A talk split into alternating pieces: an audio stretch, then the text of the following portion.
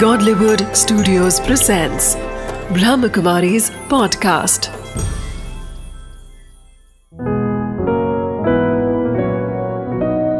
ज़िंदगी बने आसान। नमस्कार दोस्तों, ओम शांति।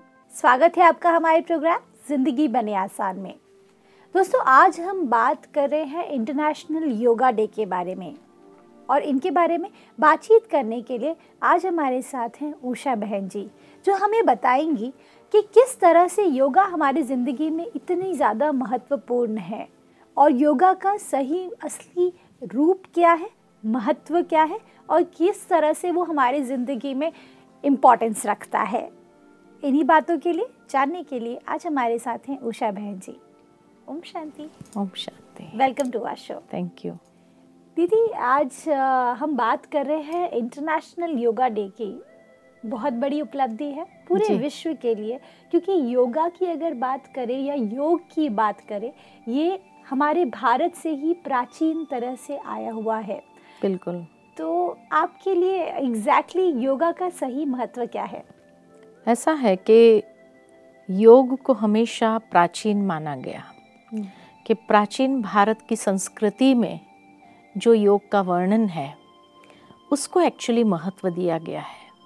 और ये महत्व इसलिए दिया गया क्योंकि श्रीमद् भगवद गीता में भगवान खुद अर्जुन को कहते हैं मैं तुम्हें जो योग सिखाता हूँ इसी योग से तुम राजाओं का राजा बनोगे। और ये योग भगवान ने पाँच हज़ार साल पहले महाभारत के समय क्योंकि महाभारत को कहा जाता है पाँच हज़ार साल हो गए। तो पाँच हज़ार साल पुरातन है। तो इसीलिए ये प्राचीन ते प्राचीन और सर्वश्रेष्ठ क्योंकि उसको सिखाने वाला कोई मनुष्य नहीं था। करेक्ट स्वयं भगवान ने उसको सिखाया था। वो योग समय के अंतराल में फिर कहा जाता है कि पतंजलि ने उसको कंटिन्यू किया। अच्छा। लेकिन उन्होंने थोड़ा उसका स्वरूप बदला। अच्छा। और धीरे धीरे आज उसका स्वरूप जो है सिर्फ़ आसन या एक्सरसाइज तक रह गया है। राजाओं का राजा माना कोई फ़िज़िकल खाली एक किंगडम मिल जाए उसकी बात नहीं है। कोई राज्य मिल जाए उसकी बात नहीं है। लेकिन जिस योग के माध्यम से व्यक्ति अपनी कर्मेंद्रिय का राजा बनता है जी। और जो व्यक्ति कर्मेंद्रिय को अपने अधिकार में रख सकता है वही मन के ऊपर भी विजयी बन सकता है। करेक्ट और उसी के लिए कहा गया कि मन जीते जगत जीत। अच्छा। जिसने मन को जीता उसने पूरे जगत को जीता बराबर है। हम्म। तो जिस योग की प्राप्ति अगर इतनी ऊँची हो जिसको सिखाने वाला इतना ऊँचा हो सर्वश्रेष्ठ हो तो उसकी विधि भी सर्वश्रेष्ठ होगी। इसलिए उसको सर्वश्रेष्ठ कहा। कि जिसकी विधि सर्वश्रेष्ठ जिसकी प्राप्ति सर्वश्रेष्ठ और जिसको सिखाने वाला सर्वश्रेष्ठ। हम्म। तो सर्वश्रेष्ठ योग हुआ। बिल्कुल। अब इस योग की जिसकी आप बात कर रहे हैं उसका कोई स्पेसिफिक नाम भी है? उसका नाम इसीलिए गीता में दिया गया राजयोग। अच्छा। गीता राज ये? जी। राजयोग दिया गया कि जिस योग के माध्यम से खाली राजाओं का राजा बनने वाली बात नहीं है लेकिन जो योग सर्व योगों का राजा है। अच्छा। कि जिसके अंदर सभी प्रकार के योग समाये हुए हैं। इसलिए इसको राजयोग कहा गया। दूसरी बात यह है कि गीता के अंदर पूरी गीता में अलग अलग योग सिखाए हैं भगवान ने। जैसे दूसरे अध्याय में उसने सांख्य योग की बात की है ज्ञान योग की बात की है या बुद्धि योग की बात की है साथ ही साथ संन्यास योग की बात की है भक्ति योग की बात की है और पूरी गीता में समय प्रति समय कर्म योग की बातें आती ही है। अच्छा। राजयोग माना ये सभी योगों का राजा है या जिसको कहा जाए कि विभिन्न पहलुओं के लिए विभिन्न सोसाइटी के जो सेगमेंट्स हैं उसके लिए जी। सभी के लिए योग है। कोई व्यक्ति सन्यासी हो तो उसके लिए सन्यास योग भी है। हम्म, गृहस्थी है तो उसके लिए कर्म योग भी है या भक्ति योग भी है। जो ईश्वर में आस्था रखने वाला है तो उसके लिए भक्ति योग दिखाया है। इसी तरह इस योग को अगर बुद्धिजीवी है तो उसके लिए ज्ञान योग या बुद्धि योग भी है। जी। तो हर लेवल के लोगों के लिए माना एक बुद्धिजीवी है उसके लिए भी योग है एक ऑर्डिनरी गृहस्थी है उसके लिए भी योग है। माताएँ हैं जो भगवान में सिर्फ़ आस्था या श्रद्धा रखती है उसके लिए भी योग है। तो जो निवृत्त है संसार से उनके लिए भी योग है। अच्छा। योग कौन सी सेगमेंट को टच नहीं करता है? ट्रू हर प्रकार के लोगों के लिए योग है ही है। हम्म। है ना? बिल्कुल। तो माना योग ऐसे नहीं है कि खाली उसको कुछ एक लोगों के लिए ही है। हम्म। योग सबके लिए है। दीदी ये योग जिसकी आप बात कर रहे हैं मैं सच कहूँ तो आज का मनुष्य बिना फ़ायदे के कुछ भी नहीं करेगा। तो योग में जिस योग की आप बात कर रहे हैं जिस राज योग की आप बात कर रहे हैं उसके क्या क्या फ़ायदे हैं? योग के बहुत फ़ायदे हैं। क्योंकि कहा जाता है कि योग के द्वारा मनुष्य अपनी मानसिक एकाग्रता को बढ़ा सकता है। और उसी के लिए भगवान ने विधि बताई है गीता के अंदर ही कि हे अर्जुन आत्मा स्वयं का शत्रु है स्वयं का मित्र है। वो शत्रु तब है जब कर्मेंद्रिय के अधीन हो जाता है। करेक्ट बुराइयों के अधीन हो जाता है। तब वो शत्रु बन जाता है। आत्मा स्वयं का मित्र तब है जब वो अपने अधिपत्य में आ जाए। तो राजयोग माना अपनी कर्मेंद्रिय के ऊपर संपूर्ण अधिपत्य यानी अधिकार प्राप्त करना। अच्छा अधिकार। तो जहाँ जिसकी विधि भगवान ने बताई है कि make your mind your best friend जब व्यक्ति उसके लिए आत्मा को अपना मित्र बनाने के लिए पहले मन को मित्र बनाता है। और जब मन को हम मित्र बना लेते हैं तभी हम अधिपत्य को प्राप्त कर लेते हैं। क्योंकि आत्मा को भटकाने वाला मन है। और मन जब अपनी कोई ना कोई आसक्ति के पीछे भागता है तब वह अधीनता को स्वीकार कर लेता है। करेक्ट और इसीलिए जब वो उसको डिसिप्लिन करना जानता है इसलिए दूसरे अध्याय के अंदर बहुत अच्छी बात भगवान ने बताई है कि योग माना क्या? तो कहा योग माना स्वयं को सुसंस्कृत करने का विज्ञान। It is a science of self discipline okay यानी जहाँ हम अपनी कर्मेंद्रिय को सुव्यवस्थित कर दे सुसंस्कृत कर दे डिसिप्लिन कर दे उसी का नाम तो योग है। ओके okay, तो ये सारा खेल शायद मन का है। अब जब आप बात कर रहे थे मन जीते जगत जीते अब मन को जीतना इतना आसान भी नहीं होता। आज अगर हम योगा के आसन भी कर रहे होते हैं तो भी आज अगर हम नॉर्मल फ़िज़िकल योगा की भी बात करें तो भी मन को केंद्रित करते रहना पूरे के पूरे आसन में आसान नहीं होता। कुछ नहीं तो हम यही सोच रहे होते हैं कि टाइम कब ख़त्म होगा। कुछ नहीं तो हम यही सोच रहे होते हैं कि अरे सांस नहीं ले रहे हैं या सांस ले रहे हैं तो सही टाइम से ले रहे हैं कि नहीं ले रहे हैं। बेसिकली माइंड वेवर होता रहता है। इसीलिए हाँ इसीलिए शायद पतंजलि ने जब योग की परिभाषा बताई तो उन्होंने कहा चित्त वृत्ति निरोध। हम्म। कि जो हमारा चित्त इधर उधर चला जाता है उसको उन वृत्तियों को माना कंसंट्रेट करने के लिए बाह्य सभी बातों से उसको समेट लो। चित्त वृत्ति निरोध कहा उसने। हम्म। क्योंकि हाँ जब भगवान ने सिखाया था तब शायद आसान था उन लोगों के लिए और तब वो अपने मन के ऊपर विजय प्राप्त कर सके। और अर्जुन ने जैसे लास्ट में कहा कि अभी मैंने अपने मन को संपूर्ण रीति से जीत लिया है।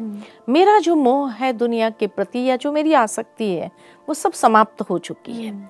तो उनके लिए शायद वो ज्ञान सुन करके या परमात्मा शक्ति के माध्यम से वो उस चीज़ को अचीव कर सका। करेक्ट और इसीलिए गीता के अंदर जो योग सिखाया ये योग वास्तव में युज धातु से आया है। और युज धातु का मतलब है जोड़ना। अच्छा। मिलन जैसे वियोग मीन सेपरेशन तो योग माना कनेक्शन जोड़ना। है ना? Okay. कनेक्शन जोड़ना। और उसके लिए भगवान ने जोड़ने की विधि जो बताई उसके लिए कहीं पर भी गीता में भगवान ने अर्जुन को ये नहीं कहा कि तुम कोई आसन लगाओ तुम कोई एक्सरसाइज करो तभी तुम ये योग अचीव कर सकेगा उसके फ्रूट्स को अचीव कर सकेगा या उसके रिजल्ट्स को अचीव कर सकेगा। लेकिन उसको जो सिंपल विधि बताई कि make your mind your best friend आत्मा अगर स्वयं का मित्र बन जाता है तो फिर वो धीरे धीरे प्रोग्रेस की ओर जा सकता है। है ना? और उसके लिए विधि बताई मन मना भव। यानी तुम अपने मन को मुझमें लगाओ। लेकिन जैसे मैंने कहा समय के अंतराल में जब लोगों का मन बहुत भटकने लगा उस समय पतंजलि ने कहा कि अब ये योग के लिए कुछ यम नियम की आवश्यकता है। अच्छा। और इसलिए वो यम नियम की जहाँ बात आती है तब वहाँ उसने आसन और एक्सरसाइज को भी इन्वॉल्व किया आठ लिम्स उसके जो बनाए उन्होंने उसको भी इंक्लूड किया ताकि उसके माध्यम से वो अपने मन को डिसिप्लिन कर सके मन को फोकस कर सके। लेकिन उसके बाद समय के अंतराल में धीरे धीरे योग लुप्त होता गया। करेक्ट और आज जब उसके महत्व को समझ में आने लगा तो पुनः कि भाई योग से ही काया निरोगी कंचन काया रहेगी तो उसको फ़िज़िकल लेवल पर ज़्यादा ले लिया गया। करेक्ट यानी वो जो मानसिक स्तर था वो नहीं। आत्मा को सुसंस्कृत करने की बात थी मन को डिसिप्लिन में लाने की बात थी वो चीज़ तो दूर हो गई लेकिन फ़िज़िकल लिम्स को इम्पोर्टेंस दे दिया। दे दिया या फ़िज़िकल लिम्स को कंसंट्रेट करने के लिए लगा दिए या उसको डिसिप्लिन करने के लिए हम उस लेवल तक आ गए। तो जिसको कहा जाए एक ग्रॉस लेवल आ गया। करेक्ट और इसलिए आज अगर व्यक्ति मैं ये नहीं कहती हूँ कि भाई योगा एक्सरसाइज या आसन करने से कोई हेल्थ इंप्रूव नहीं होती। है Correct. बहुत अच्छा इम्प्रूवमेंट है। कई ऐसे पेशेंट्स हैं जिन्होंने योगासन और एक्सरसाइजेस के माध्यम से अपनी हेल्थ को बहुत अच्छा बना दिया है। है ना?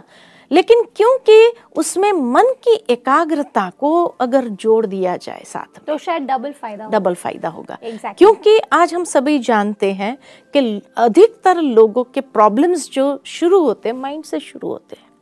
स्ट्रेस मन से शुरू होता है। परसेंट से ज़्यादा बीमारियाँ आपकी बिकॉज़ ऑफ़ है हाँ। बिकॉज़ ऑफ़ स्ट्रेस होती है। साइकोलॉजिकली हर छोटी बात लोगों को साइकोलॉजिकली इमोशनली इफ़ेक्ट करती है। करेक्ट है ना? तो भले वो फ़िज़िकल एक्सरसाइज कर लेता हेल्थ को अचीव लेकिन फिर जब उसका मन विचलित होने लगता है या किसी बात को लेकर के परेशान होने लगता है तो ज़रूर है उसका इफ़ेक्ट फिर से आएगा तो ज़रूर। करेक्ट है ना? और दूसरी ओर अगर देखा जाए कि कई ऐसी बीमारी है लोगों को आज की दुनिया के अंदर क्योंकि लाइफस्टाइल चेंज हो गई है।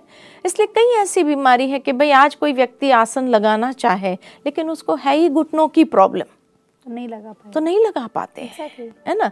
तो क्या उसके लिए योग नहीं है? हम्म, योग सभी के लिए है।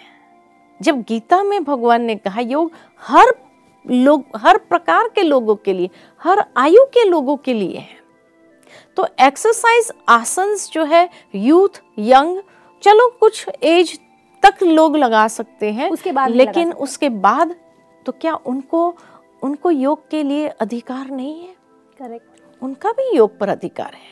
अब आज विभिन्न आसन बताते हैं लेकिन वो आसन हरेक के बस की बात तो नहीं है। हम्म, तो क्या उनको फ़िज़िकल फिटनेस या मेंटल फिटनेस नहीं ज़रूरी है। बिल्कुल ज़रूरी तो योग जो है जिसको कहा जाता है होलिस्टिक फिटनेस खाली फ़िज़िकल नहीं जी। लेकिन जिसमें spiritual mental emotional physical social हर प्रकार की जो है वो फिटनेस हमारी डेवलप होती और हर प्रकार के लोगों के लिए है। एक बच्चा अगर आज से शुरू करता है तो उसको भी अपने पढ़ाई के अंदर फोकस करने में सहज होता है। एक यंग यूथ भी करता है तो उसकी भी कई प्रकार की जो चित्त भटकने वाली स्थिति में है उसको भी वो कंट्रोल कर सकता है। और अगर कोई गृहस्थी है बुज़ुर्ग है जो अगर अपने पैरों को मोड़ नहीं सकता है नहीं कर पाता तो उनके लिए भी ये योग उचित है कि जहाँ वो रिलैक्स्ड पोजीशन में बैठ करके अपने मन को तो हेल्दी बनाए। बिल्कुल। मन को तो स्वस्थ बनाए। और जब मनुष्य का मन स्वस्थ होता है तो मन चंगा तो कथौटी में गंगा कह देते हैं है ना? जी। तो मन चंगा बना देने की बात है। और एक बुज़ुर्ग भी अगर मन चंगा बना देता है तो ज़रूर है कि उसकी फ़िज़िकल हेल्थ भी ठीक होने लगती है। दीदी जब हम बात करते हैं योग की राजयोग की इसके अंदर आ, सबसे ज़्यादा इंपॉर्टेंट जैसे कहा जाता है कि पात्र बनना पड़ता है तो सही पात्र क्या है?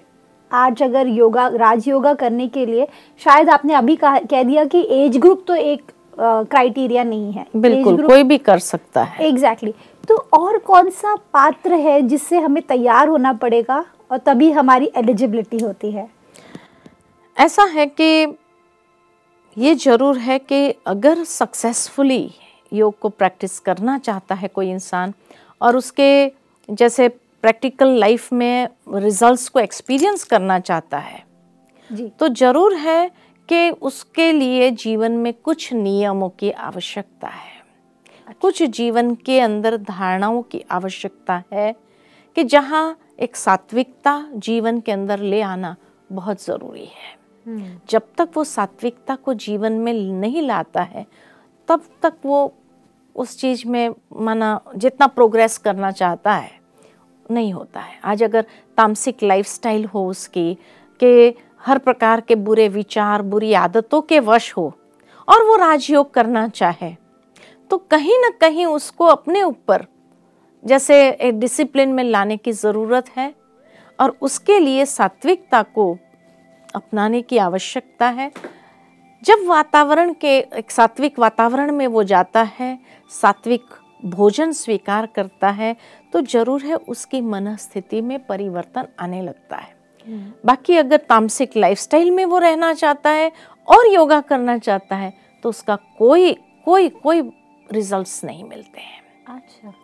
मतलब वहाँ तक इवन मैं कहती हूँ कि जो फ़िज़िकल एक्सरसाइजेज या आसन सिखाते हैं उनके लिए भी ये बात आती है कि अगर वो चीज़ को अचीव करना चाहते हैं फ़िज़िकल एक्सरसाइज के माध्यम से भी तन काया निरोगी अचीव करना चाहते अगर एक तरफ़ वो ड्रिंक करता रहे तामसिक लाइफस्टाइल को अपनाए बुरी आदतों में मना जकड़ा हुआ हो और वो भले योगासन करता भी हो तो भी उसको फ़ायदा नहीं होगा। इसीलिए हर जगह ये बात तो ज़रूर आती है कि योगा के रिजल्ट्स को एक्सपीरियंस करने के लिए व्यक्ति को कम से कम थोड़ा समय भी अगर सात्विक वातावरण मिलता है सात्विक भोजन मिलता है तो धीरे धीरे ये तन को भी निरोगी कंचन काया बनाने में वो योगा उसको बहुत हेल्प करता है चाहे वो फ़िज़िकल हो मेंटल हो या स्पिरिचुअल हो?